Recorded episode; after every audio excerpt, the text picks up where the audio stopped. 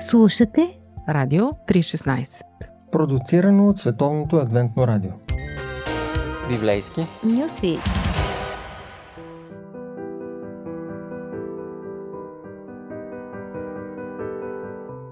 Скъпи приятели, аз съм Ради, вие сте с библейски нюсвит и историята на едно момче на прехода, човек на своето време, с много богата биография, в която е записана една от най-бляскавите военни победи на неговия народ, също подклаждане на гражданска война и човешко жертвоприношение, при това на собствено дете. Очевидно говорим за екшен герой, говорим за спасител и същевременно за главорез 3 в 1, смело сърце, изчупен като пренавита играчка, интересен образ, харизматичен мъж и красив ум, по сърце и призвание войн, войник. Всички знае, че е безстрашен и знае да воюва, натрупал е богатство от военни трофеи, някои за възмездяване на справедливост, други просто откровен грабеж.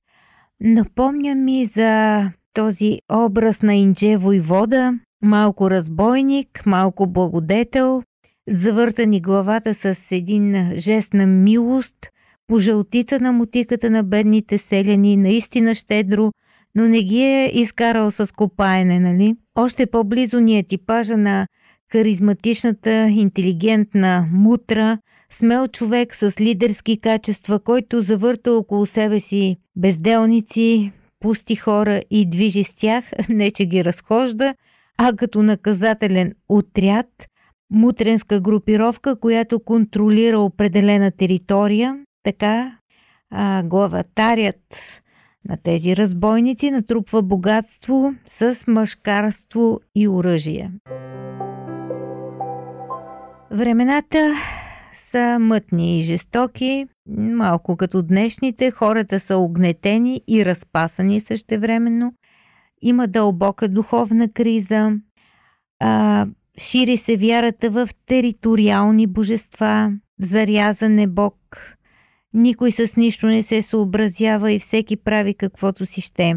И даже Господ е в някакъв бърнаут, защото тази схема се повтаря безконечно и накрая им казва, защо викате към мен, нека ви спасяват боговете, на които се кланяте. А съседните народи са враждебни и наострени, Нужна е само искра, за да гръмне ситуацията и да избухне война.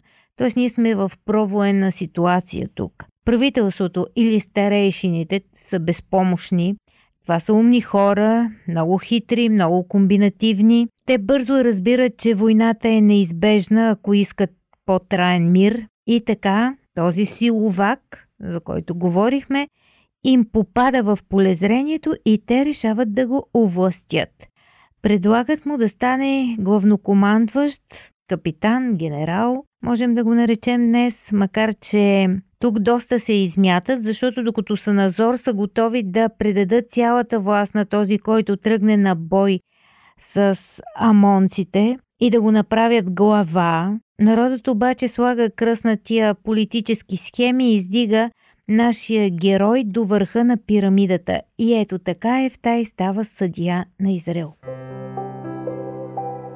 Предлагам ви и малко лични данни, които циркулират в публичното пространство. Част от биографията на нашия герой. Той има едно дете, една дъщеря. Жена му е в някаква сянка. Говори се, че може и да е починала при раждането. Родителите му, бащата е известен човек, име.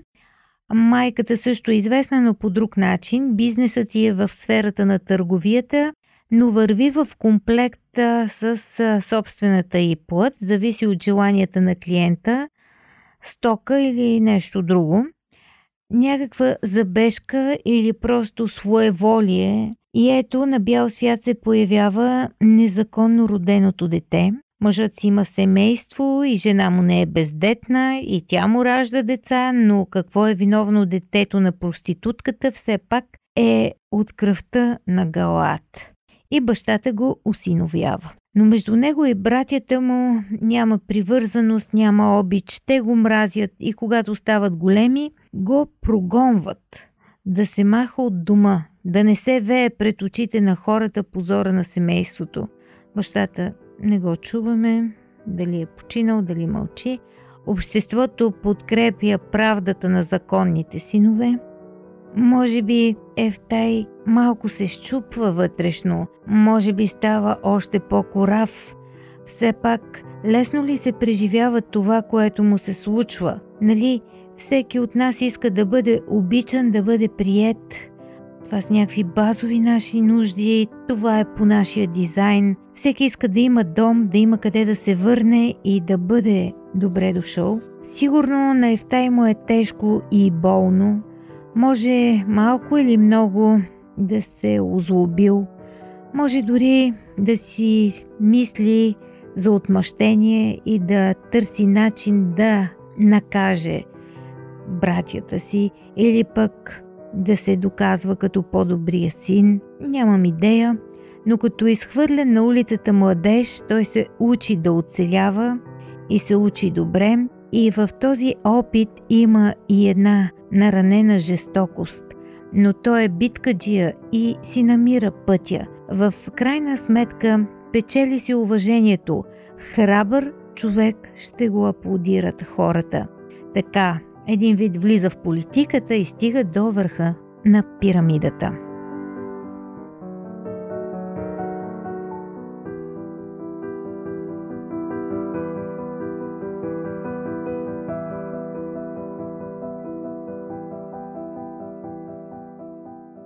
Скъпи приятели, говорим си за този човек, говорим така за това, което знаем от биографията му, но да видим и неговата политическа кариера. Казахме, смел човек с трудна съдба. Ефтай е опасен като ранено животно. Той е избран всъщност за провоенна ситуация, за да води война с амонците. Но вместо военни действия започва преговори – преписка за уреждане на конфликта по мирен път. Тук вече може да видим неговия интелект. Той хваща бика за рогата и пита директно царя на амонците, каква работа ти имаш тука? Онзи се опъва, върни земята ми. Така ли? Сигурно си позабравил, но ще ти опресня памета. Тази земя не я взехме от вас, но от аморейците. Ние нищо не ви дължим и няма какво да ви връщаме. Нашето си е наше, вашето си е ваше. Ефтай е пунктуален, исторически точен. Освен това, казва той, нашия Бог ни даде тази земя на нас, а вашия Бог, земята, която обитавате, даде на вас. Един вид, боговете са си уредили сметките, ние няма какво да делим.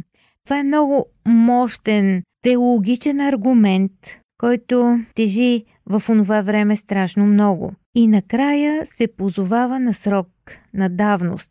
Ние вече 300 години сме тук, нека Бог да съди, добавя накрая в заключение. Да си призная, до сега не бях виждала тази страна на Ефтай. Харизматичен интелект, красив ум, не просто човек на действието, но диалогичен, обигран в преговорите, категоричен, убедителен, красноречив, отсява фактологията и умее да я презентира, заявява позиция и не можеш да го помръднеш от нея, но въпреки всичко остава нечут. Войната става неизбежна. Психиката на Ефтай е по-различна от тази на неговите предшественици. Ние в книгата Съди четем за Варак, човек с много сложен характер, но страшно уверен. Четем за Гидеон, а, него направо Бог го води за ръката. Той все иска някакви глуповати знаци. Най-интересното е, че Господ му ги дава. После ще дойде и Самсон след Ефтай, като истинска буря, но посветен от отробата да бъде избавител на Израил. И ето го Ефтай, за първи път съдия, който е избран от народа, а не посочен от Бога. И вече виждаме как съмненията го ядат. Прав ли съм? Добре ли постъпвам? Бог да съди. Страшно много той иска откровение или поне мъничко някакво знаменийце. И, и само за това говори. Ако вие четете оригиналния текст на историята, вие ще видите колко много той се опитва да се свърже с Бога, сякаш иска той да сложи ръка на рамото му и да каже напред е в тай, с теб съм, давай, продължавай. Обаче не става точно така. И все пак се случва нещо много бомбастично, за нас нещо много необикновено. Божият дух слиза на Тефтай и той получава силата да спасява и разгромява врага, разгромява амонците. И това е една от най-блестящите победи в историята на Израил. Гръмка музика и богати жертвоприношения, победителите се посрещат с всенародни тържества. Победителите не се съдят, но Ефтай се осъжда сам. Каквото сам си направиш, е казал народа, никой не може да ти направи. По пантофи. Предаване за семейството на Радио 316. Скъпи приятели, в библейски нюсви днес разглеждаме историята на съдията Ефтай. Той го зарязахме на онзи момент, който печели победа и в същото време толкова трескаво търси отношения с Бога и благословение, че това желание ражда една безумна клетва.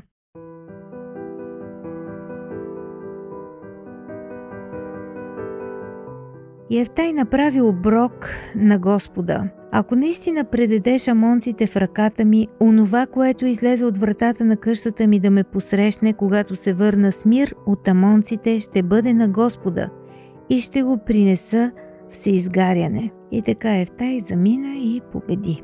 И ето тук историята се обръща. Победата остава назад и страницата се прелиства върху сцените от личния живот, а там ще се окаже голяма драма.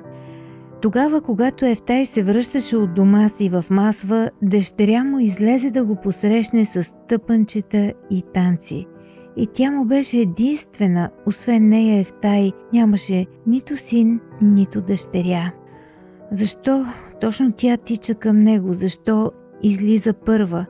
Неговата едничка дъщеря, единственото му дете, облечена в най-хубавата си рокля и очите й говорят Татко, ти си моят герой. Точно сега, когато празнуваме победата, точно когато животът се нарежда и съдбата ти се усмихва. Ефтай, всъщност, един бандит и син на блудница, става цар, а неговата дъщеря, принцеса. Те са вече богати, уважавани, хайлайфа на Галаат и тогава една клетва преобръща всичко. Дъще, ти си виновна, ти ми разби сърцето, защото дадох обет на Бога. А тя, татко, направи каквото си обещал, дай ми само два месеца да оплача девството си с приятелки. И тук можем да се досетим за размера на трагедията на този баща. Последните два месеца от живота си единственото му дете не иска да прекара с него, а с приятелките си. Виждали сме Ефтай в цялото му умение да говори с хората, да води преговори на високо ниво. Той наистина знае как да борави с думите, но сега губи красноречие и казва само «Иди».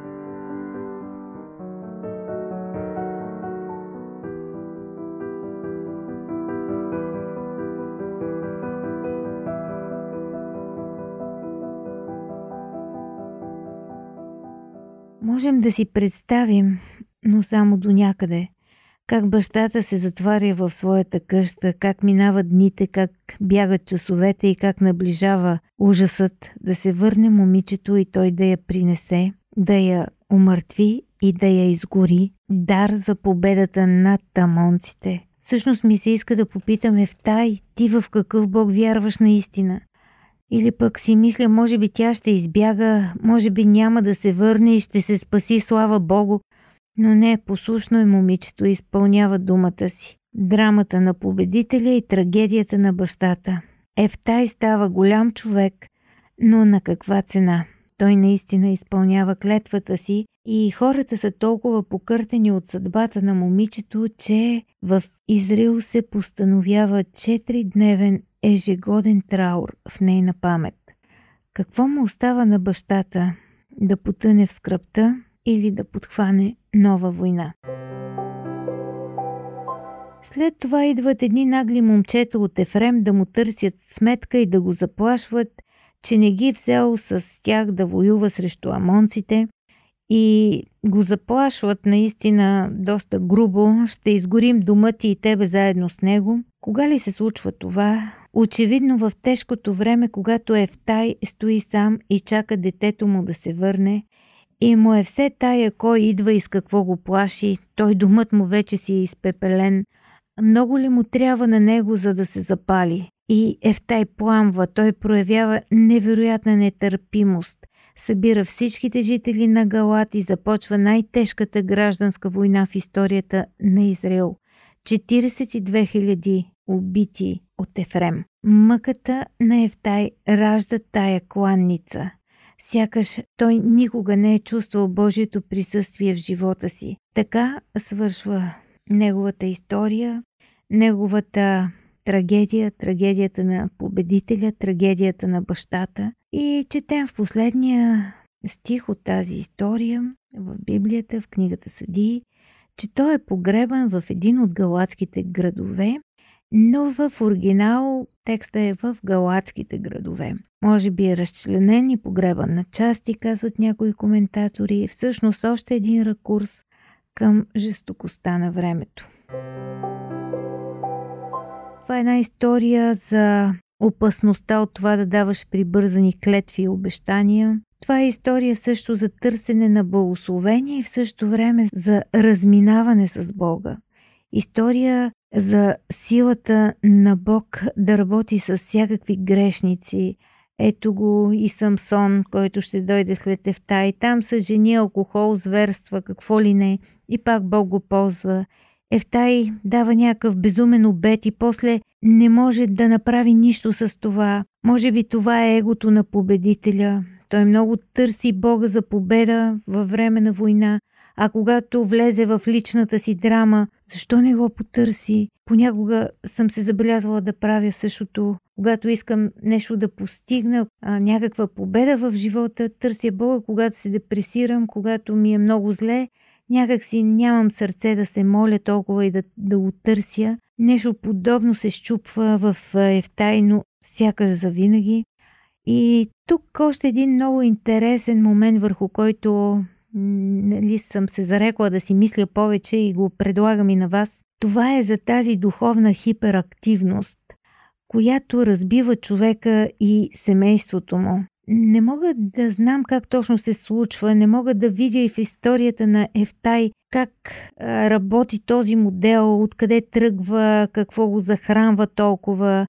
Но съм го виждала в живота и лично съм имала такива пробиви, когато се тръжкаш за благословения, като някакво хиперактивно дете, което не може да се задържи на едно място, но само се пъне, тича и мрънка, но не чува и с него не може да се разговаря, докато не се успокои.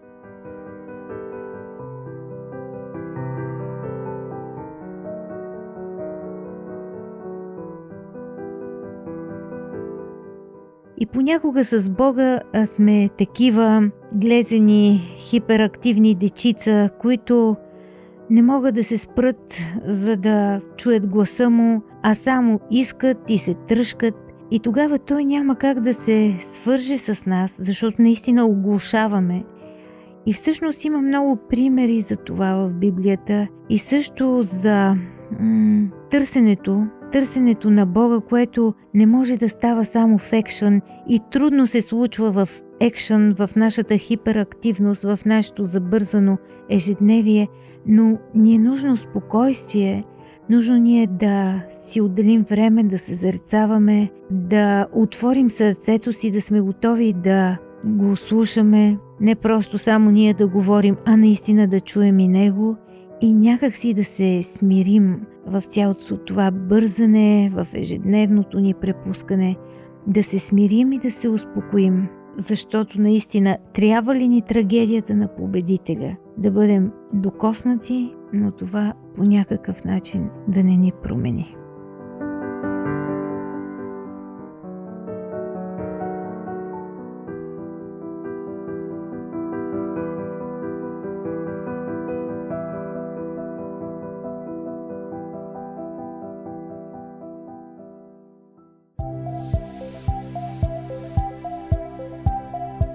Слушате Радио 316. Продуцирано от Световното адвентно радио. сайт 3-16.bg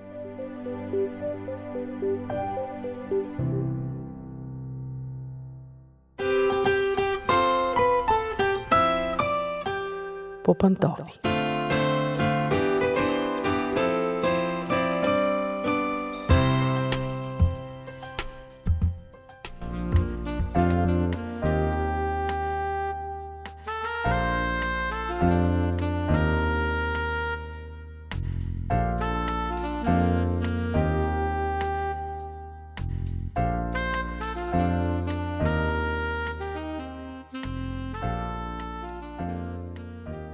Здравейте, уважаеми слушатели! Аз съм Мира. Днес ще си говорим за това как да се ожени човек. Знаете народната мъдрост, че човек и добре да живее се жени един ден.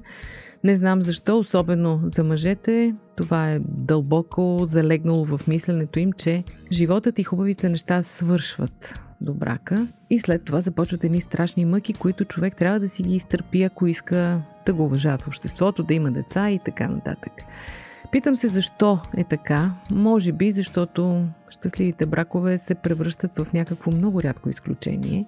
Според тъжните статистики, 50% от браковете завършват с развод. Една голяма част от останалите 50% се чудим защо не вземат да се разведат. Та, какво можем да направим, за да избегнем капаните, поставени пред брак. Тоест, днес се обръщам към онези, които още не са се оженили, но имат такова желание и намерение.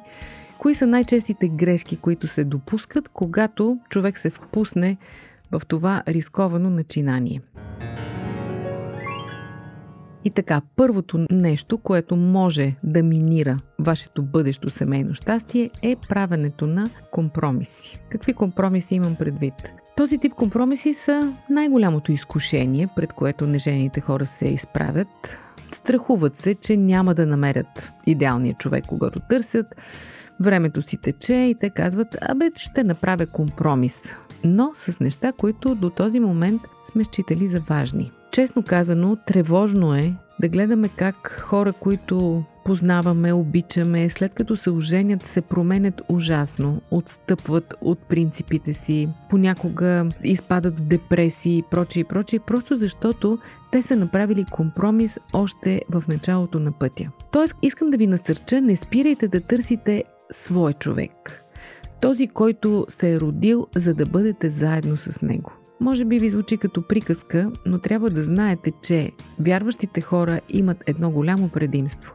Те знаят, че Бог е техният световник и че рано или късно ще ги срещне с точния човек.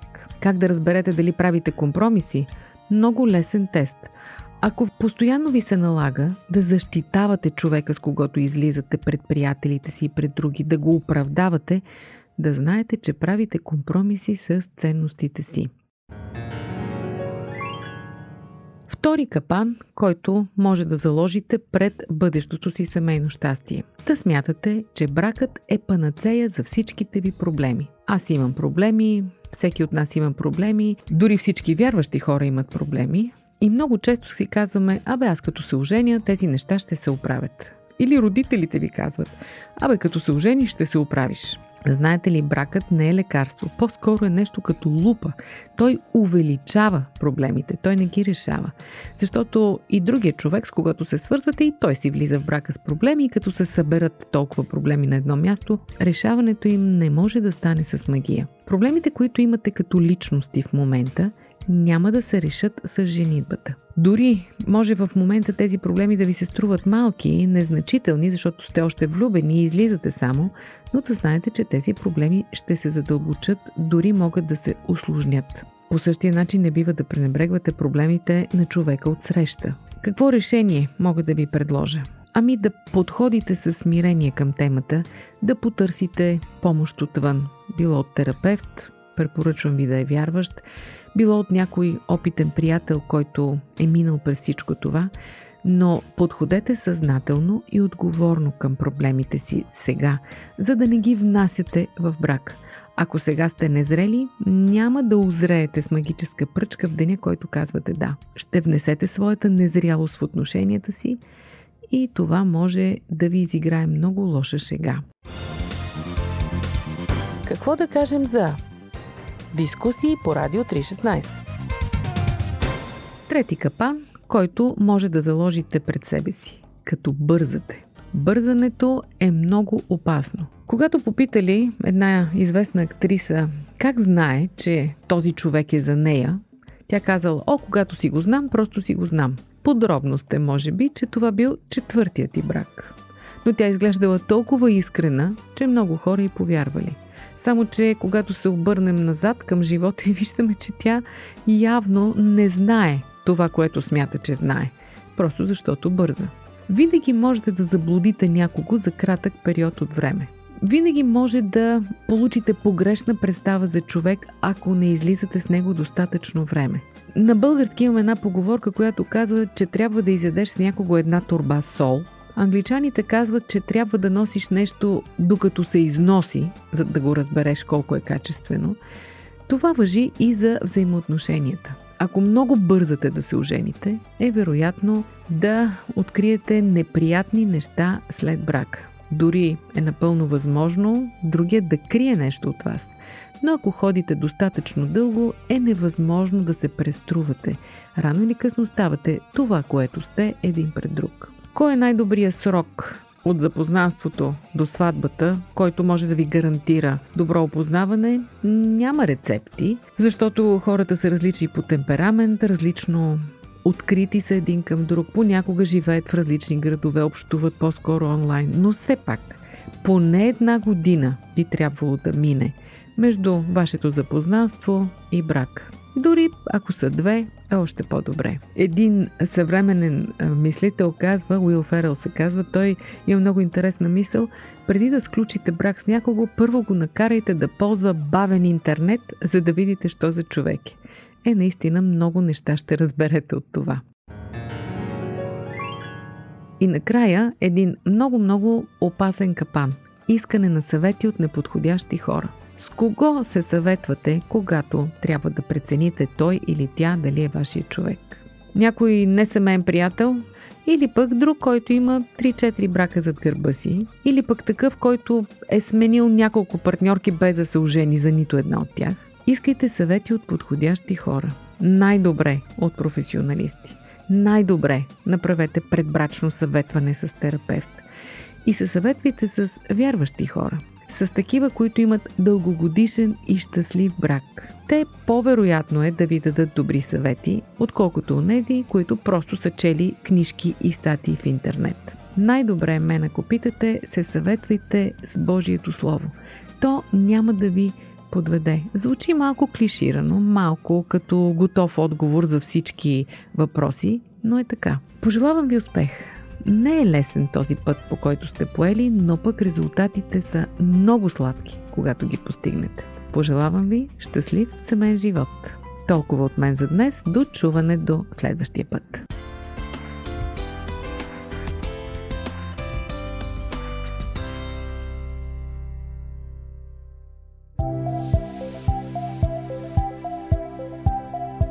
Радио 316 Продуцирано от Световното адвентно радио сайт 3-16.bg